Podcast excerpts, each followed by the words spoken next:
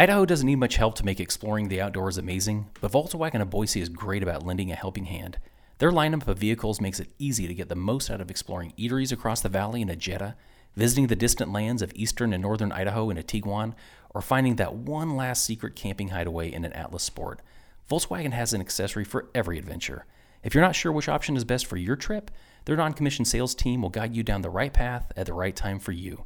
Come in anytime to see how Volkswagen of Boise can help you maximize your Idaho experience.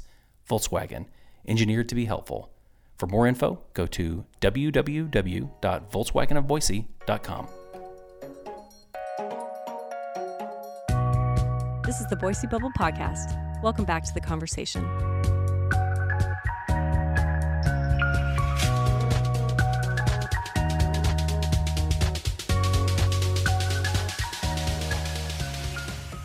Hello, everybody. Welcome back to the podcast.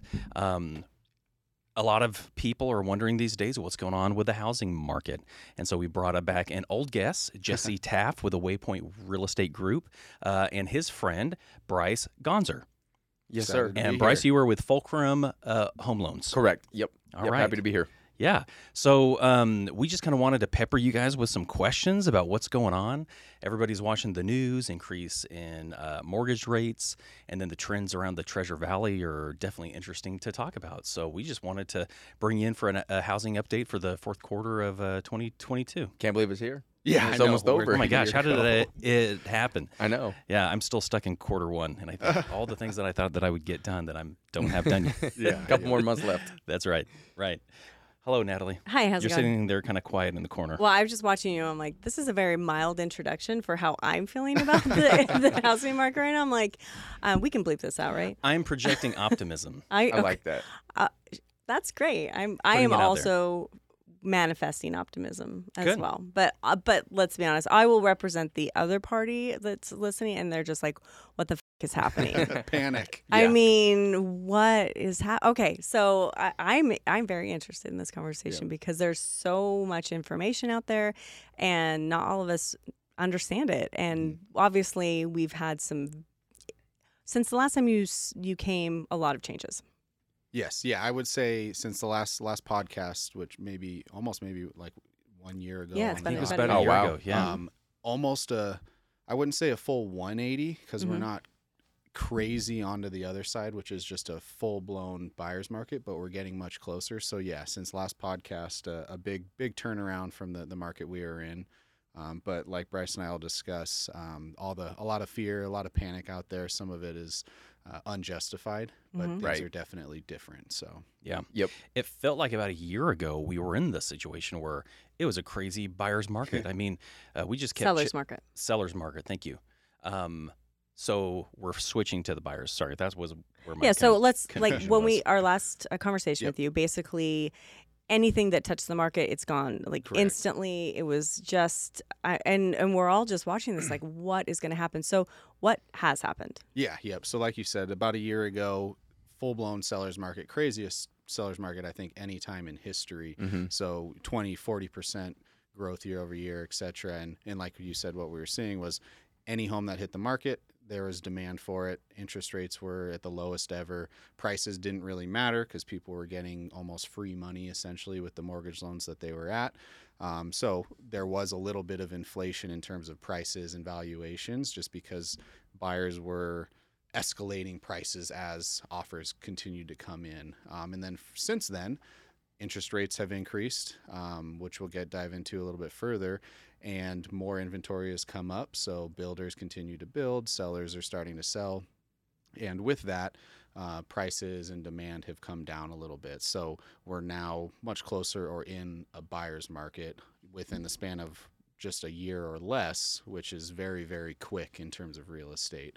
So, really, a lot of the uncertainty and maybe um, concern and fear is just how quickly the market shifted. Sure. We knew it was going to come at some point. Yeah. We just didn't expect it to to get here this quickly. You didn't expect it, like not was- this quickly. Okay, Yeah. It was a pretty big pivot, and sure.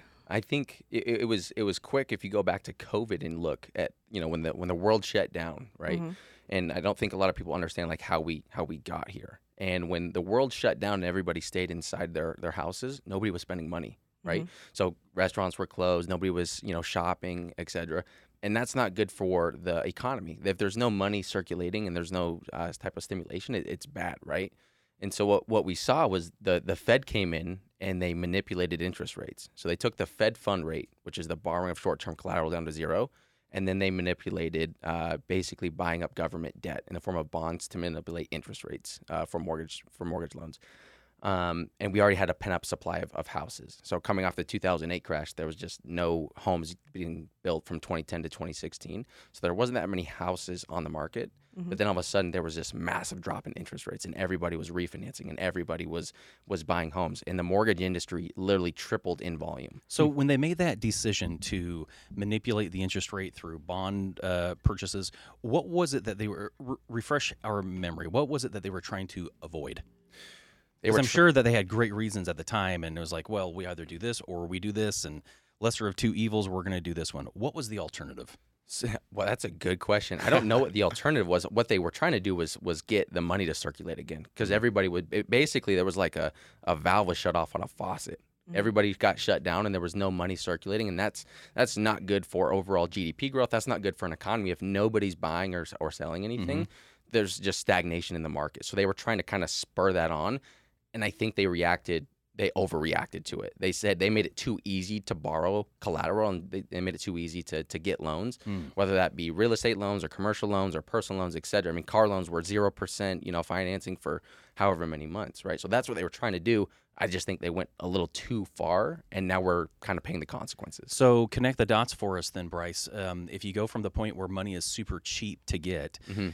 Connect the dots from there to the inflation, because I think that the inflation is the cause of the hike in interest rates to try to stem that. But that first gap from easy money to inflation, Right. Paint what, picture. What happened?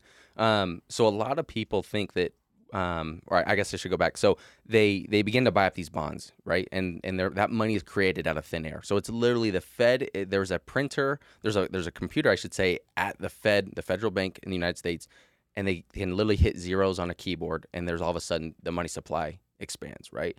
And so a lot of people think that inflation is the rise of goods and services, and it's not. The true definition of inflation is the dilution of the money supply. Mm. And as the dollar weakens, it costs more dollars to buy the same house, the same stock, et cetera. And that's why we saw asset prices go to, I mean, there were 70 new all time highs in the stock market. Like Jesse said, there was 30 to 40% home appreciation. It took more dollars to buy those things, right?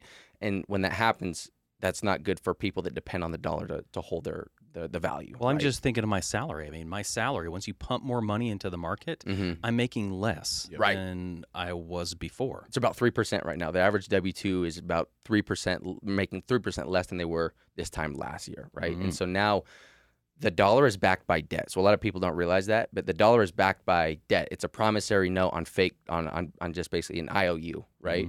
It's like Um, magic. it is. It's it's literally it's literally magic. And so now inflation's too high. They need to basically uh, persuade people away from not borrowing any more money to slow it down. So they hike rates up. And if you look at a comparison between the average APR on a credit card and the Fed fund rate hiking, the the, the correlation is almost the exact same. So we're on pace to end the year right now with about the average American holding about an 18% uh, credit card uh, APR, which would be the highest in recorded history ever. 18%? it's 16% right now, and it's on track to On end average. at 18%. Wow. In, tw- in, the, in Q1 of this year, there was about 229 million credit cards that were opened up. So people are putting things on credit cards just to live Mm-hmm. right now. Um, and again, they're trying to push people away from from borrowing money. So, if I can sidebar just for a quick second, something that that you said earlier, Bryce, kind of stuck with me. You're in the lending in, in you're in the lending industry. How closely do lenders look at borrowers' earning capacity? Yeah. Because yeah, if money's super cheap and they're able to borrow more, there's a ratio that's going on there too to say, oh well, you you can earn this much, therefore we believe that a great ratio is what is it, thirty five percent Yeah. uh, for a, a mortgage compared to your income. How deep do they look at people's earning capacity, true earning capacity? I mean, we, we do that on every single loan. So we ana- we uh, analyze analyze somebody's income on every loan. So we you know we take their their W two income, their self employed income, et cetera, and then the interest rate that we're able to give them kind of helps dictate their debt to income ratio, right? And as interest rates go up, that debt to income ratio will, will go up for that same borrower if they're making the same amount because the interest payment is is going up on it, so their debt's going up. So on every loan, we we take a look at that. But right now, Like the average household or the average loan is increasing between like three hundred to six hundred dollars uh, than it was a year ago. So that's more debt. So people are qualifying for for less. Three hundred to six hundred dollars per month. Correct, just towards their their monthly payment. Wow.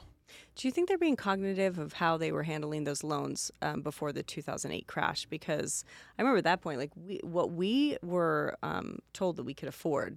We, Mhm. we went home. We're like, Never are would I have borrowed would that they have- much. That would have been irresponsible. I'm like, we would have, we would have been so, so house poor. But they were like, oh no, just take it. And I'm wondering if if it's handled differently Mm-hmm. now because we are aware of what happened at that point. I would say 100%, right? So the 2008 financial uh, or global crisis was caused by predatory lending and, and poor banking, right? This is a completely different situation now. It's not spurred by the housing industry. I, it's more towards the, the, the government and the manipulation of the money supply.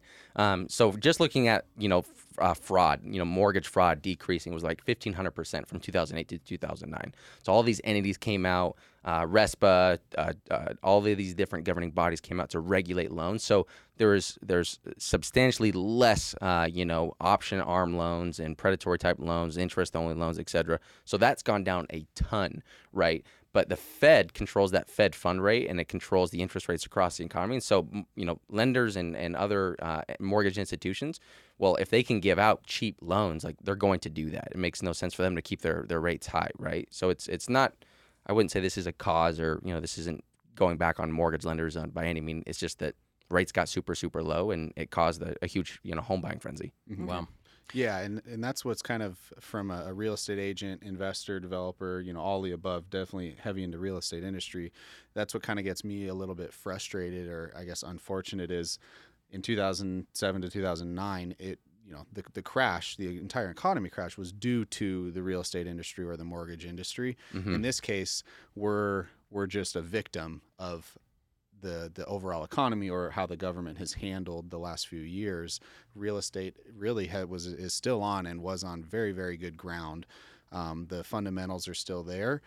Things are slowing down because the federal government had to increase interest rates to try and uh, subdue uh, inflation and mm-hmm. that that affects real estate Not trying to make this sound super positive, but I mm. feel like I'd rather have this situation than the Yeah. previous, Yes. right? Mm-hmm. Yes. Like, I would rather have the real estate market be a function of something else that's happening on, uh, happening on a macro level than the root cause itself. Correct. Yeah. Yeah, it's a great point. and that and that's why overall obviously you know prices have come down a little bit. Monthly payments have come up because of interest rates. But overall uh, definitely still optimistic for the near future. Uh, but also even in the current right now there's still some very very good opportunities especially on the buyer side where sure we're, we're in a slightly down market but it, it can be a great time to buy primary residences invest in investments etc if you find the right property and the right deal Is there a good backlog of the right property and the right deal? I mean, what's the supply like right now in the in the Treasure Valley? Yeah, yep. So, uh, yes, to your first question, there there definitely is. There's tons of options right now, and again, on the buying side, because it is uh, leaning towards the buyer's market, you're able to negotiate. We get we have some incredible deals out there. Builders Seller are concessions. yeah, exactly. Yep. I- individual sellers are, are you know willing to to negotiate. Builders are really slashing prices quickly just because they they are ready to move on to their their next community or their next product. Um, and then in, in terms of inventory, I think we're up.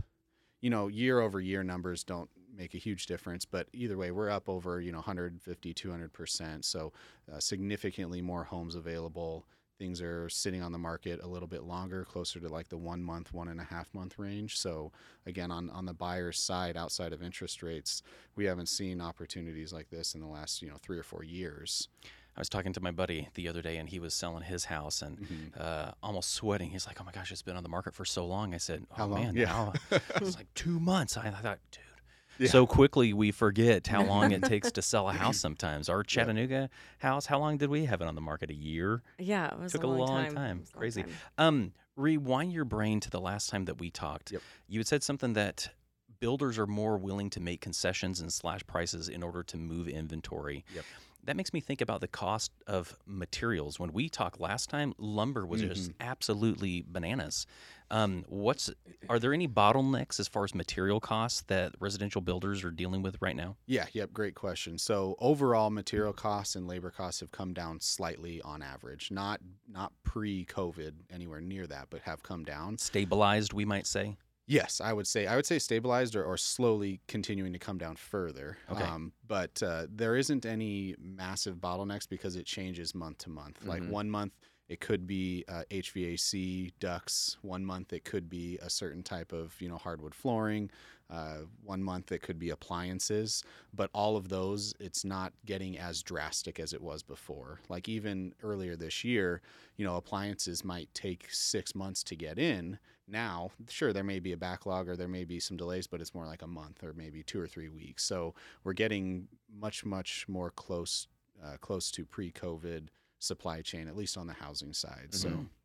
Yeah. uh, yeah that that's i mean that's a big piece of what's helping some of these builders realize okay let's get some of these homes sold we can't charge this you know incredible premium we are saving money on our future build construction costs so let's pass that along to the buyer and keep inventory moving Hmm. When you say that, Jesse, it makes me want to go back to the, you know the talk of recession. But before we talk about re- recession, I just kind of wanted to riff for a quick second. Is it fair to say that there's so much about the economy that's dictated on people's spending habits independently? When they're left to spend money the way, or you know, spend money the way that they want to, then we see trends.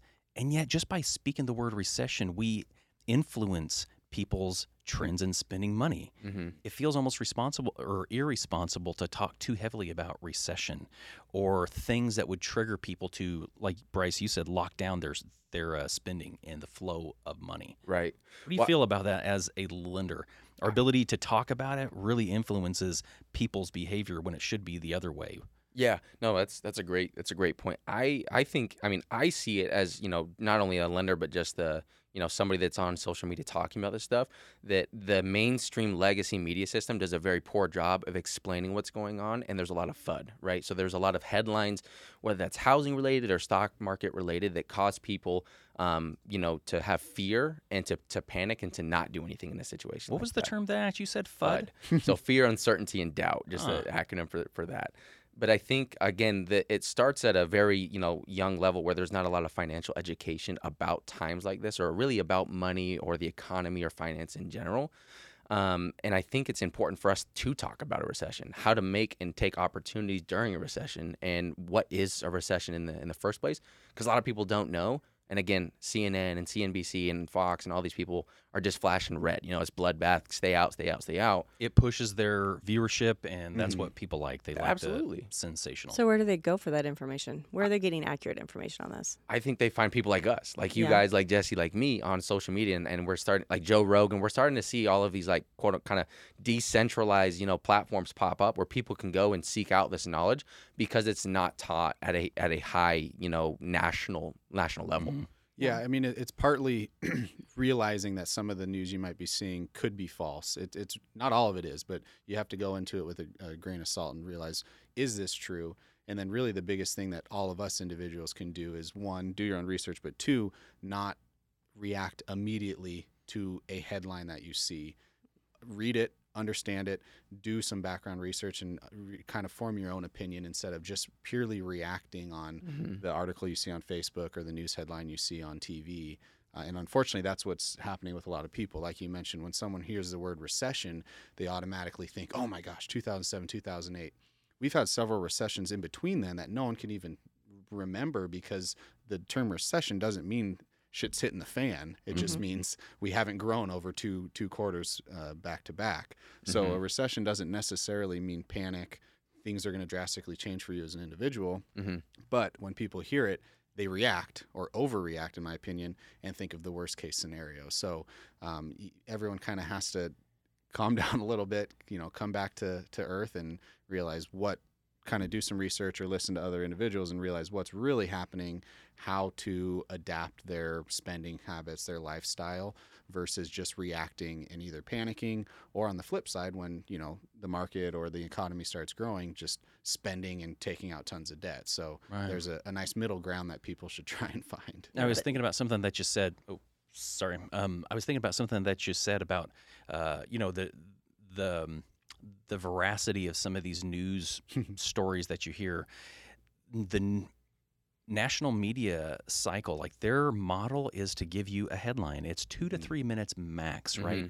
Some of these issues are complicated, and it really, I don't know that I'd call them false mm-hmm. necessarily, but the topic itself, it they're more complicated. So you have to dig into the nuance and spend more long form time Mm-hmm. as opposed to a two minute clip understanding it. And I just feel like most people look don't take take offense to this audience but most people are lazy. They Yep. want to get the information that they need to make a decision in that two to three minutes. Yeah. but that's really to their detriment. They we need to dig in and we need to ask more questions and read more articles and understand really what is going on. What does re- recession mean? It's not panic. It's Yeah. Mm. it's a definition of the state of affairs and how we can make decisions based on that. Mm-hmm. Yeah, I yep, I think it's it's important to know how to navigate it, and oftentimes people, it it always amazes me. People get so scared when they see assets falling in price, but nobody raises any type of question when their currency is devaluing overnight. So I mean, asset prices, depending on what stock you're looking at, cryptocurrency, real estate, you know, some are some are, are down upwards of sixty percent year over year, right? But the dollar's down ninety percent since its inception and but nobody nobody cares about that, right? And so I think again, there's a huge financial uh, gap between people where the top 55% of Americans will hold investable assets, and those people will do okay even in a- recession. But the bottom 45% that don't hold any type of investable asset will will continue to struggle, especially during times like this. I always wonder how do we connect with that 45%, the ones that are going to struggle? How can we get good information into their hands or into our hands so that we can make better decisions to not struggle quite so much? Yeah, Yeah. I, I think I mean, yeah. Th- This probably a, another three series topic, but I yeah, I have lots of uh, opinions towards that. But I would say uh, one again. I mean, all of it centers around education. So really, financial education much earlier than adulthood. I mean, it's that's Mhm. embarrassing that we don't teach that younger. Um, and then two, again, not not overreacting and making decisions based off of emotions on what you see on news and social media. Because again, um, you know, don't want to uh, diverge too much, but social media is again just like news is centered around capturing your attention. So when someone likes or sees or stops to read a negative news headline on whatever topic, social media is going to feed you every single negative news headline that they can find and it's just going to reinforce your your thoughts and beliefs Yeah. rather than saying okay wait a second let me look for something contradictory to this and see what i actually do believe um, so we're, we kind of get stuck in this rabbit hole of uh, self-fulfilling prophecy of only seeing reading and hearing about the, the the belief that we already have versus seeing the other side of things Yeah, we're about to do an entire podcast about this. Oh, well, there you go. No, it's funny. It's awesome. just. I, I mean, I call it choice paralysis, Mm. and I think that's why personally I have a job is because once somebody trusts you, they will, you know, trust your decisions, which is great for somebody who that's their income and their their career, but also if it's in the wrong hands, that's that's frightening. Mhm. And what we're seeing is that there's so many things like this that they have to make decisions on. You say you, you're like, okay, well, this is what you need to know about buying a home. Also, you need to know that about your, you know, children's education. You also need to do that research on buying a car. You need to do that on what's happening in Iran right now. Like the amount of we are now our playing field is the entire world and we have to understand that.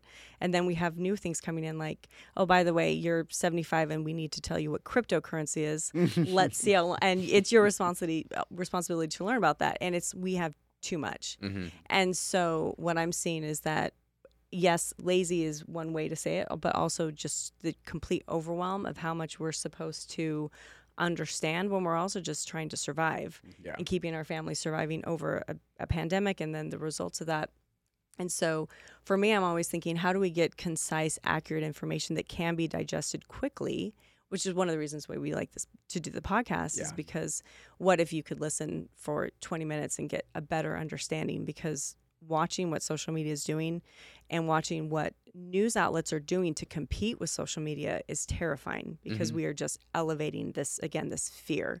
So if we could look at it from that standard and we could say, all right, let's talk to people in the Treasure Valley about the housing market in a in a non um, I guess frightening way, just a very uh, just a very basic what's happening, what do you need to know if you want to buy or sell? Could we go that do you think that we could go that direction and kind of let people know what they need Yeah. to know? Yeah. Mm. What are your thoughts on that?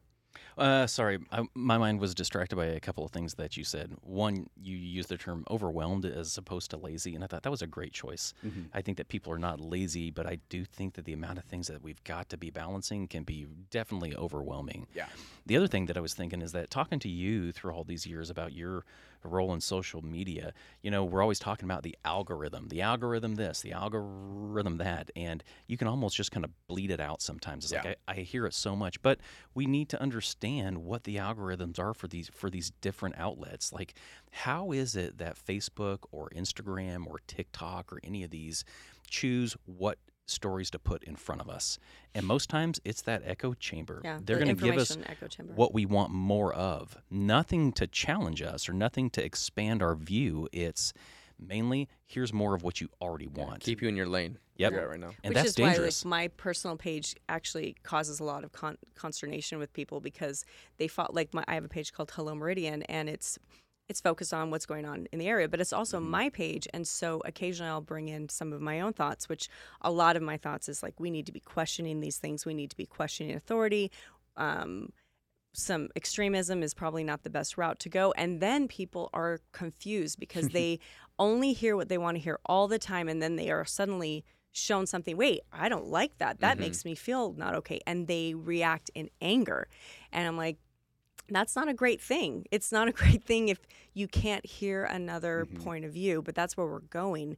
The algorithm knows us so well. They will give you what makes you feel good, and you think the entire world feels that way. Mm-hmm. their reaction is indicative of their perspective. Right. Mhm. And their reaction is as if you serve them a bowl of soup and all of a sudden they got a fly in it when they got something that was different than what they wanted. But that's not the analogy. Yeah. The analogy is I'm sharing a variety of ideas and we can pick and choose which ones we listen to and which ones we decide eh, that's not for that's not for me. Mhm. And that's a skill that we, I think, we've had for years, and we've suddenly lost it. Yeah. Yeah. Is that we don't want that variety. We don't because we're overwhelmed. Yeah. We just want somebody to tell us this is how it is, and okay, great. Now I can go sit and watch Netflix and chill until I have to go back to work. But it's yeah. So we've sidebarred pretty far. we tend to. do that. Um, Jesse, why is Yeah. it that I see so much multifamily housing everywhere? Every lot that's being developed, they're putting multifamily development on it, whether it's apartments or uh, townhomes. It's like every available lot, Mm-hmm. that's the direction that the things are going. I haven't seen somebody building like a home in Meridian for months, it feels like. Mm-hmm. Everything is just multifamily. Is that accurate?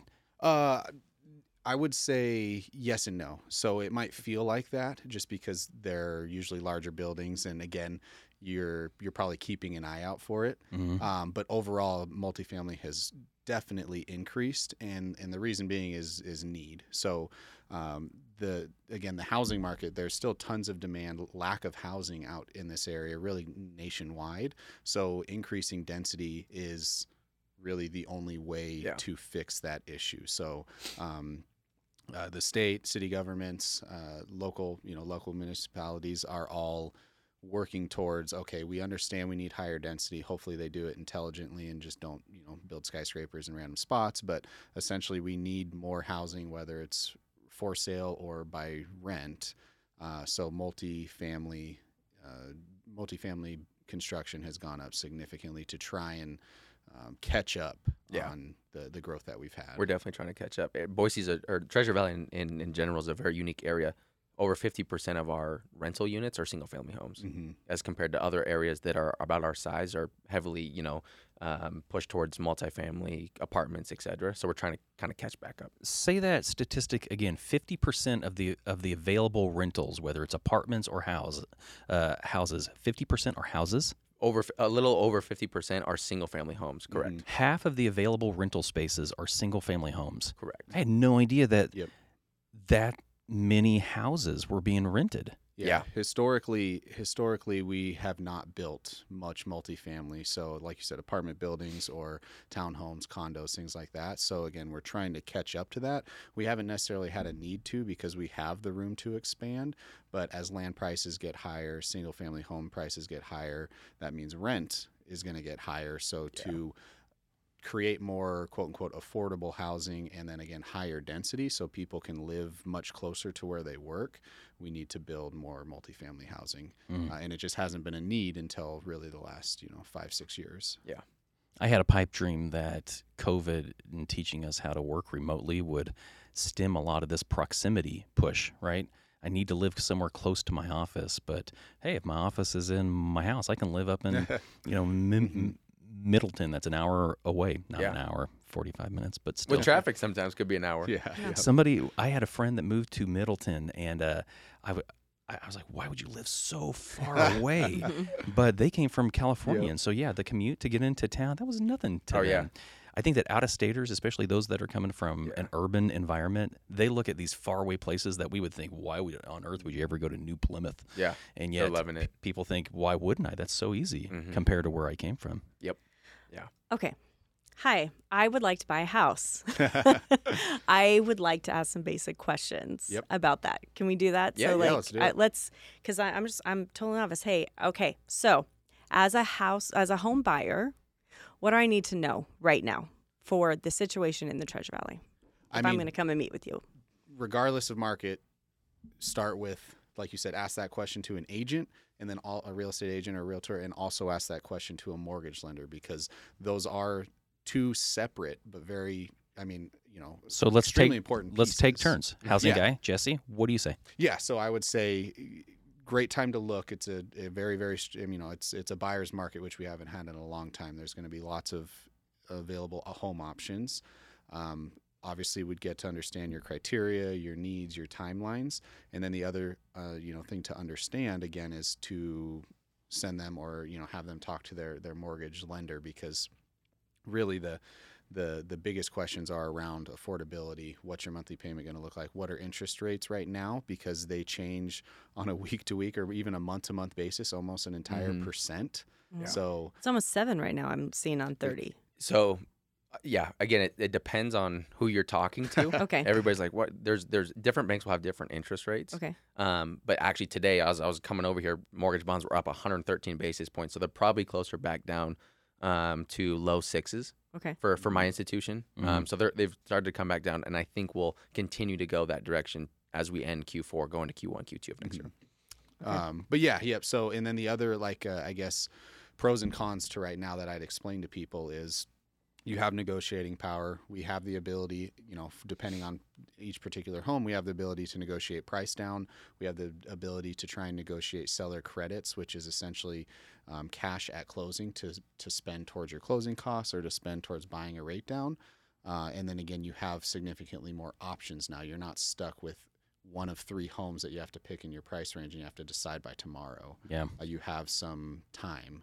Um, and then, of course, the, the cons are your current interest rate is going to be higher than maybe they were a year ago or two years ago. Uh, with that being said, they could come back down and you could take advantage in the future of a, of a lower interest rate. There are products where you could buy it down temporarily, or if the numbers work, six to seven percent is much higher than it was before, but really not that crazy in terms of what interest rates have been or could be. Mhm. So Mm-hmm. There's lots of, in my opinion, there's a net benefit right now to buying. Um, than you know, uh, again, than there has been in the last three or four years, if not longer. Um, Yeah. And then the other side of it is, uh, and can kind of comment on this a little bit more, just in terms of the overall scope of real estate, but. Uh, there's potential maybe in the next six months we come back maybe prices go a little bit lower you buy at 500000 maybe that same home is worth 490 or 4 or valued at 490 or 480 within the next 12 months that can be scary but most people are not buying a home to sell it in three months or 4 Mhm. months so Yeah. some slight fluctuations in a one or a two year span should be expected because that has been normal in terms of the the history of real estate where most people would buy a personal residence, not really care or think about the value at all until it came time to sell, Sure. and they'd ask their real estate agent, "So am I going to lose money or am I going to make money?"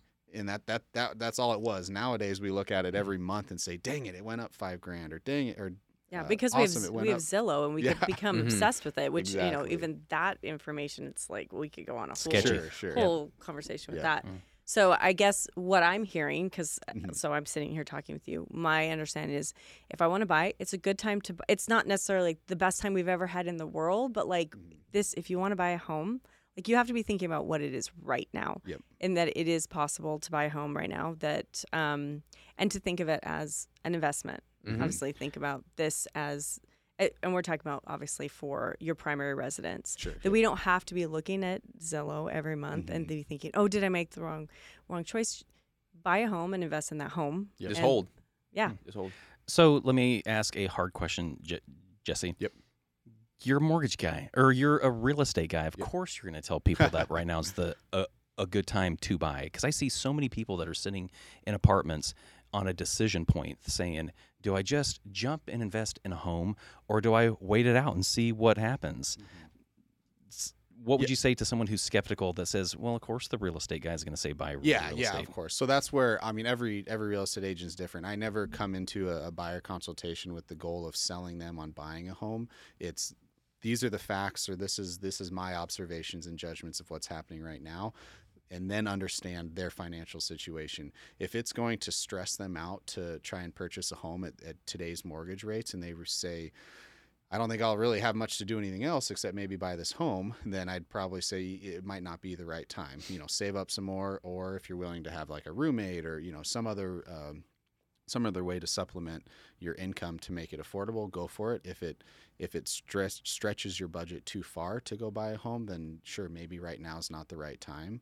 So definitely, when I when I talk with buyers, it's not uh, there's no sort of pressure or car salesmanship to say yes, now's a great time to buy the home. How often are you having to make that hard call and say maybe now's not the right time? Is it one in ten, one in twenty? Uh, I would say like yeah, one in twenty probably, because most people can go through and understand their numbers, and also again with the the far stricter or more legitimate requirements on the lending side, most lenders wouldn't let you Mhm. obtain a That's a loan good if you're not able to afford it. Um, there is some You have to meet there's some requirements, yeah. buffer there. You know, sometimes maybe people go a little too far, but still are qualified. But for the most part, people who who want to purchase but maybe can't or shouldn't, they may not obtain a loan, so they're kind of filtered out on their own Um, already. which Right. is good. Can you, when we got our loan, it's so funny. I think about it now. We bought our home, and it was a nice spec home in Chattanooga. We literally went five hundred dollars out of pocket. That was Mm. five hundred dollars out of pocket because it was just so easy to get a loan. Now we bought a Mhm. home that was very.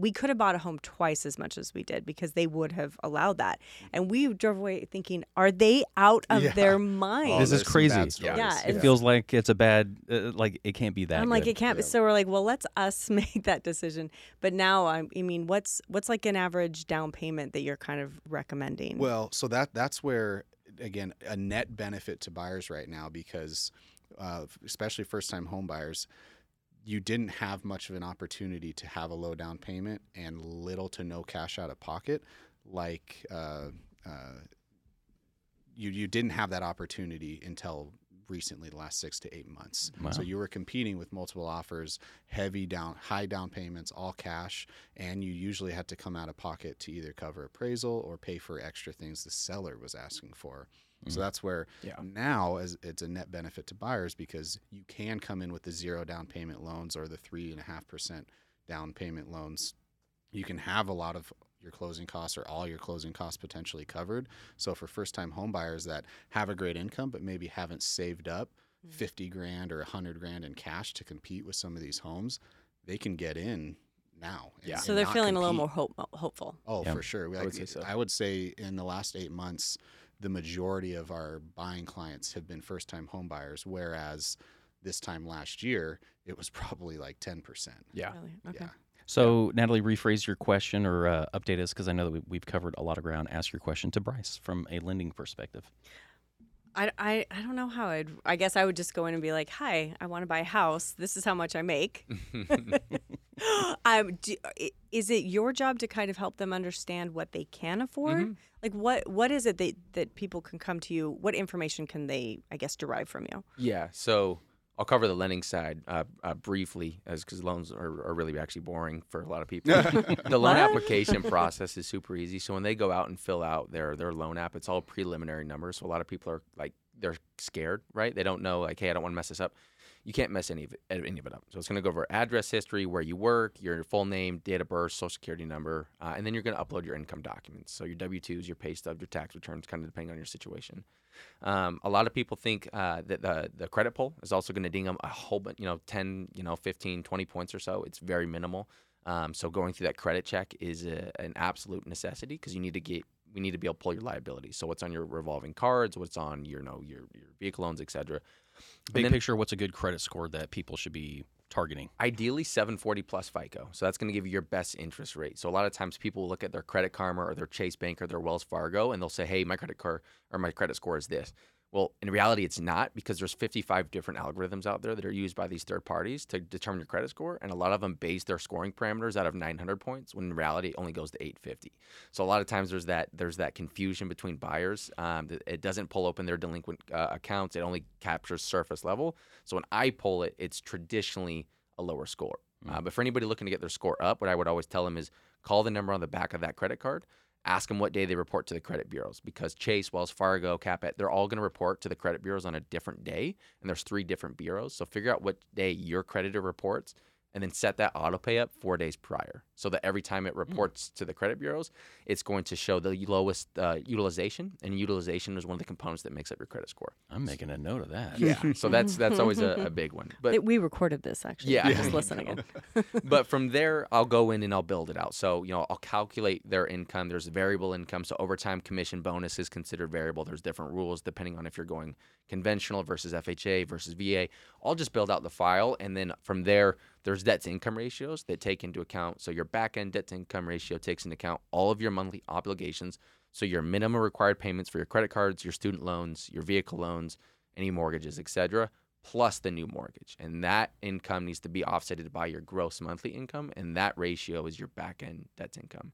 If that number ru- works, we'll take it through just an automated underwriting system, which is basically it's an actual underwrite, and it just goes through a system and it meets you know Fannie Mae or Freddie Mac or VA or you know FHA guidelines. And if you get an approved eligible, then you're good. And then we'll kind of talk about you know hey, then I'll talk to the bar about this is your you know required down payment, where are your assets, where are they going to come from, and we'll go over and make sure that you know it, it, works for you in, in that situation. Hmm. That's traditionally after I talk to them about what's going on right now. Everybody wants to know is it a good time to buy right now? I think for a lot of people, the easiest thing to do is go through an inflation test. And what you do is on a piece of paper, you would write out on a left hand column, you'd write out all your assets. So these are going to be things like stocks, bonds, uh, if you own a house, if you own a car that you could sell, an RV, anything that is considered an asset, you'd put on the left hand side. And then on the right hand side, and that's going to be like the total dollar amount. So the, the house, the, the house worth, the car worth, whatever you could sell it for, right? On the right hand side, you're going to write out all your liabilities. So the mortgage, the personal loan, the vehicle loan, the student loan, et cetera, everything that you eventually have to pay. And then it's just simple subtraction. So you take up the total added amount on the left, total added up on the right, and then you subtract. And if somebody is in negative, a negative number at the end of that, you're getting crippled by inflation right now. So you're getting less dollars at your W 2 wage. So you're getting 2.8% less. So you're earning less to pay off the same amount of debt. And if anybody's in a negative net worth position right now, I would highly encourage them to get into some type of asset. And there's no other asset like real estate where you can put a 30x lever on, like a 3% down, and then you finance 97% of the home with a form of a mortgage with one of the best returning assets in recorded history, which is a which is a house, right? So you're actually saying that people who are in uh, in that situation are going to you're advising them to help their situation by purchasing a home instead of be fearful in that situation of buying a home. Correct. Again, You're saying increase their assets, correct. appreciable assets. Get into assets as, as soon as you can, right? Because where you so let's say a lot of times people will come to Jesse and I and they'll say, Hey, I got money for three percent, five percent, ten percent down, et cetera, whatever it is, but I don't want to buy right now. I want to wait, right? And so I'll simply ask them, okay, where do you store your money? Oh, they'll say Chase. And I know that the average savings account holds between a it on average yields between a 0.05 and 0.08% APY. So your uh, money appreciates less than 1%. If they're a W two earner, like I've said throughout this podcast, less than three percent increase in wage growth, um, and inflation right now is about eight point three percent. So where you save your money is not keeping up with inflation. Where you're where you're working isn't keeping up with inflation. The money that you have for a down payment right now for that house is not going to give you the same down payment in a year. Yep. Because on average, we know at least even during this crazy time that home prices are probably going to continue to either stay the same or appreciate five to eight percent. Right. So where are you going to put that money to outpace inflation right now? One of the best places to put that is, is going to be in a house. Well, so what you just what I've been hearing from people who kind of are responding, knowing that we're having this podcast, this continual, when is this going to crash? When are we going to go back to our no- normal rates? Mhm. What like I want to wait until we're back to what is is correct. Right. And I, you know, my response is okay. Well, mostly I just don't engage in that because that seems uh, that seems asinine at this point. Like it feels like we're regulating. So when somebody comes to, and uh, I don't know though, but when somebody comes to you and says, "So I'm waiting for the crash so that I can buy a house at two hundred fifty thousand dollars again," what's your response to them? So I'll jump in real quick. So again, for me, I don't directly answer when because that's the I, I'm not going to convince someone to make a life decision. I'm just going to advise them on what I think and let them decide. Again, some agents might say, "Right now, let's go do it. You're going to miss out if you don't buy today," um, which I don't believe in. You know. Uh, people doing that, so hopefully no one no one has felt that uh, force before. But um, what I say is one, whatever they think the normal is, when rates come back down to five, four, or three percent, if you have a, three percent down payment, you're not going to have a chance again um, Mhm. because everyone's going to jump back in. So again, this is different than 2007, 2008, where the demand was gone. Everyone already Mhm. bought more than one home, probably. Mhm. Right now, the demand is still extremely high. They're all just waiting, like you mentioned, for either prices to come down to some arbitrary amount or for interest rates to come down into what they feel like is Stable. Yeah. low again. Mhm. So once that happens, everyone is going to jump back in and we're going to have extreme volatility to the upside. Yeah. So uh, I, I like to share that first, and then I just let them know again if if you're able to, will you know willing, able, um, and see something you like, then yes, right now is a good time to buy. Maybe next month, but trying to time the market for someone who is not a quote unquote real estate professional and even they can't time the market Mhm. uh, is a bad idea Yeah. because most likely they'll wait too long and then it's on the other it's it's coming back up and now you're you're stuck in a very tough situation or very highly competitive situation where you may not be able to lose if you don't have a lot of cash Yeah. Back in 2008 when it crashed, there was uh, about six months of supply on the market. So when people hear supply, you know, date, you know, supply on the market, that simply means that if there's six months of supply on the market currently, if there was no new homes to come up, if there was no new homes to get built in six months, we would have no more homes to be to be sold in the, in the United States. At the time of the crash, it was six months. Right now, it's 2.9, 2.9 months. So almost, you know, less than half of, of what it was in 2008. On top of that, we've already talked about, you know, uh, the regulation that's come out on the mortgage side, et cetera. But over the next four to five years, there's going to be about 500,000 new first-time home buyers coming into the market every single year, just based on the people that were um, becoming of that first home buyer age that are entering the market. And again, we still have a very pent-up supply of homes from 2010 to 2016 when builders weren't building after the recession.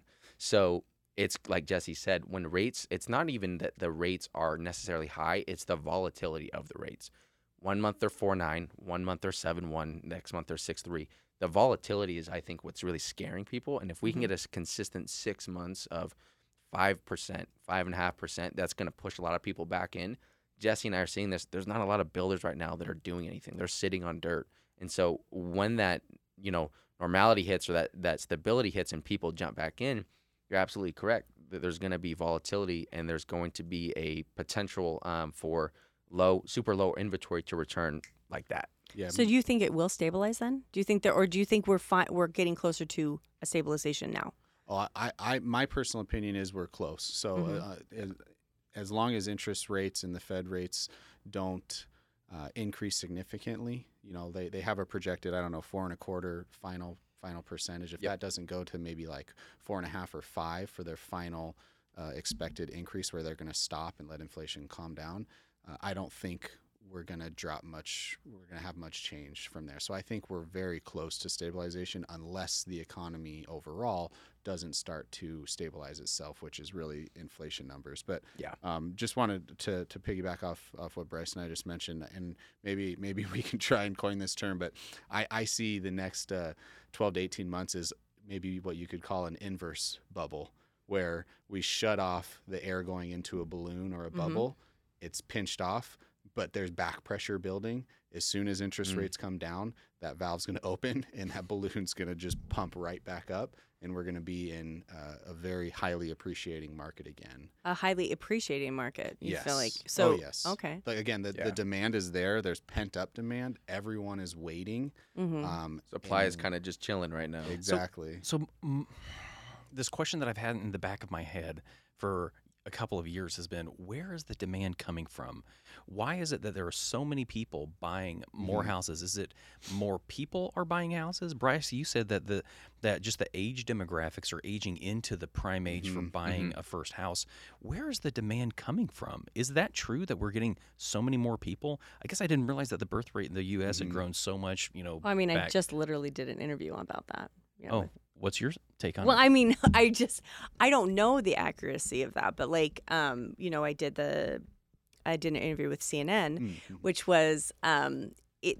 The whole purpose of that was they were seeing such such an incredible influx. Um, they didn't specifically say California, but basically Oh yeah. from these cities that have made some major mistakes and people are fleeing them is that was kind of the Yeah. point um when we did the interview it was for cnn plus um Mm-hmm. and then s- strangely two days later cnn plus like imploded that was random did they ever air did they they did. So they Oh, okay. they aired it on their main on main Oh, CNN, yeah, yeah, but it was just much shorter. So it's supposed to be like a half an hour feature about Boise housing market, and then um, you know CNN Plus one day we're like, oh, bye bye. So, but what was interesting, that the parts that we didn't we weren't able to show was just. Um, from what they're seeing from they didn't know anything about Boise but that what they were hearing was just Boise was on everyone everyone was just talking about Boise. Wherever all of they were talking a lot about San Francisco but these um, cities that were on in such a massive decline um, that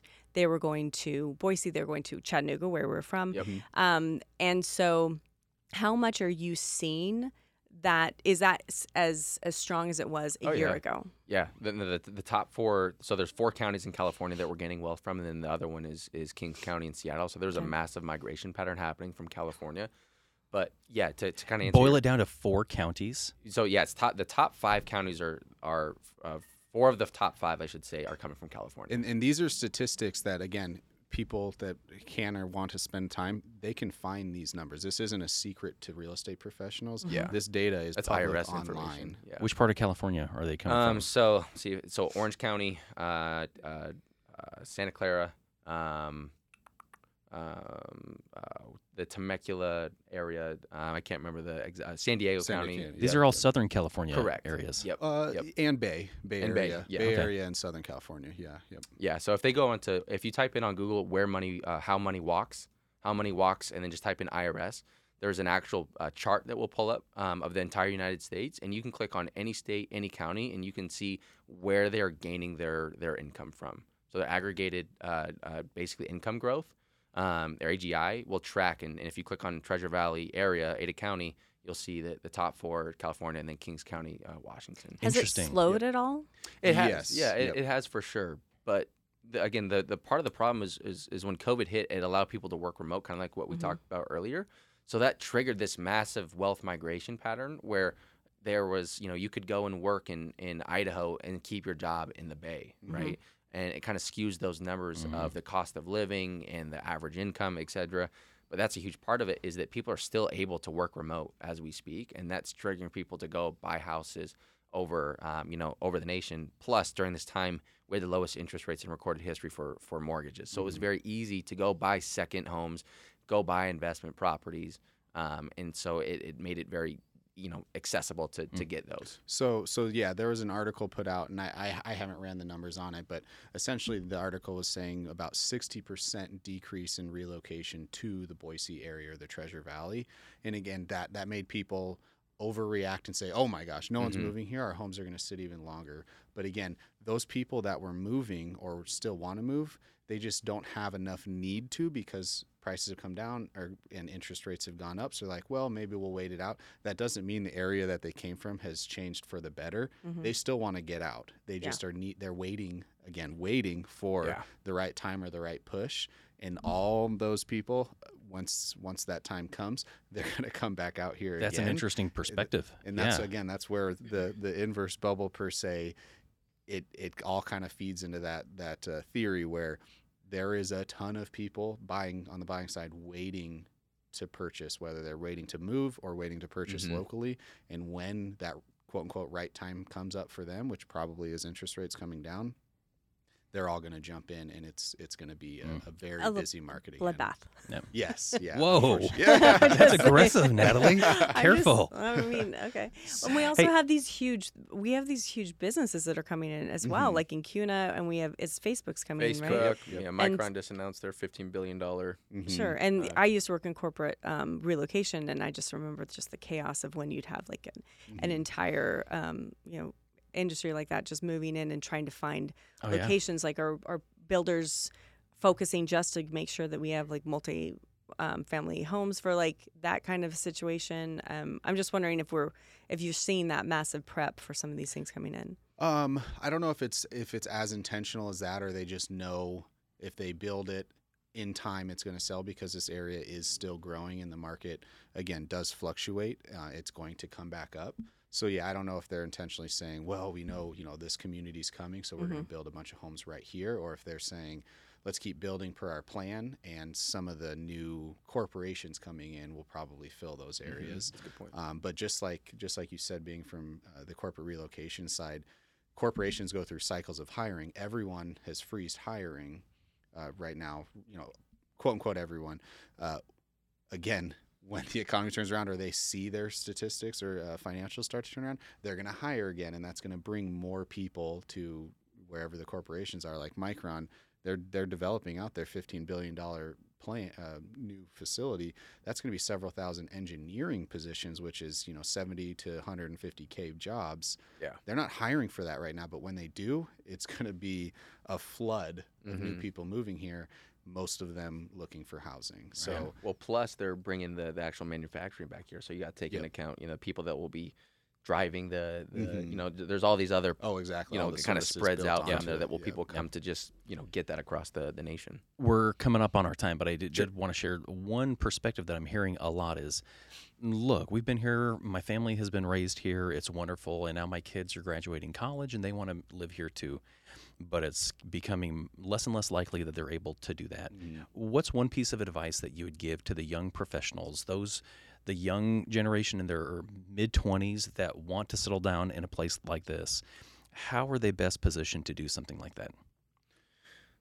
I, I would say start as, as soon as you can to um, educate yourself. And I think it always comes back to self education on investing or learning how to invest. What is investing? What is money? What are the difference between assets and liabilities? And as you go down that rabbit hole, I feel like every individual kind of fall into, hey, this is what I need to do to get ahead of inflation. This is what I need to do to outpace, you know, the the, the market so that eventually I have the ability to put 3% down, 5% down, 10% down or you know to know that you can get creative you know have your parents co-sign have a friend co-sign get two people together get them on the same you know loan application don't have the you know oh poor me you know everything's going too crazy i can't get in no there's a there's a there's a way to to do it you just have to you know to think you there to- are creative op- yeah Mhm. options. Yeah. absolutely so I would- I would kind of put it back on them to reach out to individuals like us that are you know um, professionals in the industry ask questions do your own research you'll find you'll find a way to, to do it but not if you just sit back and say oh woe is me and I, I can't get in Yeah. Yep.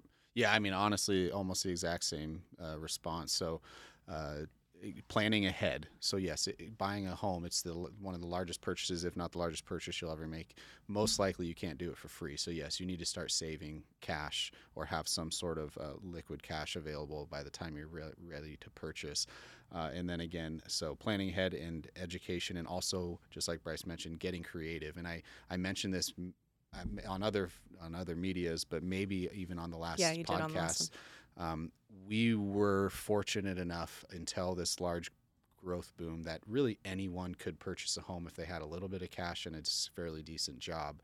That is very rare for a popular metropolitan city where it is difficult to purchase. Like you can't move to anywhere in California and just be like, "Oh, I'm going to go buy this house tomorrow." It is difficult to buy in some of these larger populated and popular cities. So, we are feeling that now. So you again, you have to plan ahead and get creative whether it be working, you know, partnering with someone to buy a home, or uh, maybe you qualify but you don't feel comfortable with the rent, so or the the mortgage price, renting out a room or 2 So you know they call it house hacking, but essentially, if you believe in the real estate industry, you believe in the long term uh, potential of it, you'll you'll be able to find a way. I Yeah. mean, even my my first two or three investment properties. I, I was not on the loan. I did not put any cash into the deal, but now I own six doors, 50% ownership. Um, and that doesn't, you know, again, it, it didn't come because I was able to purchase them. It came because I was creative and was able to put a deal together. Right. Yeah, put a deal together. It just So- sounds like it, it's a different world, and Yep. that it's not going to go back to that. I mean, No, there was a time so. where my parents, they the things they say to me, I'm like, "What's a oh a pension? That's I love Yeah. that word. What's that word Uh, mean?" another- But yeah. it's like you save a lot. You save your money. You have your nice job. You know, it's it's just a it's just a good you know basic job, and then you buy a house and you live this American dream, and It's that like that. that just isn't. That's not where we are anymore, and No. that it doesn't. That's not going to be where we are. I, I would I would love to. Again, we, we're in the real estate industry, but we we are fairly educated and, and self uh, experienced in some of the financial sides of things. Would love to have a, a financial Mhm. podcast discussion. Exactly what you talked about. The- Yeah. the, society is different than it used to be when the quote unquote retirement plan was initiated about 40 years ago, and unfortunately, it it, it is not. Uh, viable ways to do Yeah, things. it's now. easier to make more money right now than it is to save. Yeah. that's oh yeah. I'm hearing sure. that if you want to get into the market and you're young, it is never going to be easy and you need knowledge and you need to invest yourself in gaining knowledge to understand how to do it. But that it is possible. Correct. Not easy, but it is possible. It does really show you though who's going to succeed at this though. I mean, it is not a passive thing anymore. It's not just a guaranteed of like of following what's been done over. You're going to have to Yeah, home Adapt. ownership is not low hanging fruit anymore. no. Mhm. Yeah. No. Uh, thank you guys so much for coming on and sharing great knowledge. Um, Jesse Taff, where can people find you if they want to look up more and ask questions? Yeah, yep. So Instagram's probably the, the best route, but on, on all the other platforms or try to be uh, Jesse underscore Taff. So J E S S E underscore T A F F. And yeah, give me a follow, reach out, send us some questions. Would love to chat or grab coffee and really, you know, have this conversation in detail with any specific person. So Mhm. All right, awesome. Bryce Gon- uh, Gonser? Yep. Where can people find you? Yeah, I think uh, Instagram would be the best place. So Bryce B R Y C E underscore Gonser G O N S E R. SER. Cool. All right. Thanks, guys. All right. Thanks so Thank much. you. thank you. Thanks for listening. This is the Boise Bubble Podcast. Please subscribe to our podcast and leave a five star review. Follow us on Instagram at the Boise Bubble, and for more information about our community, follow at Hello Meridian. See you next time.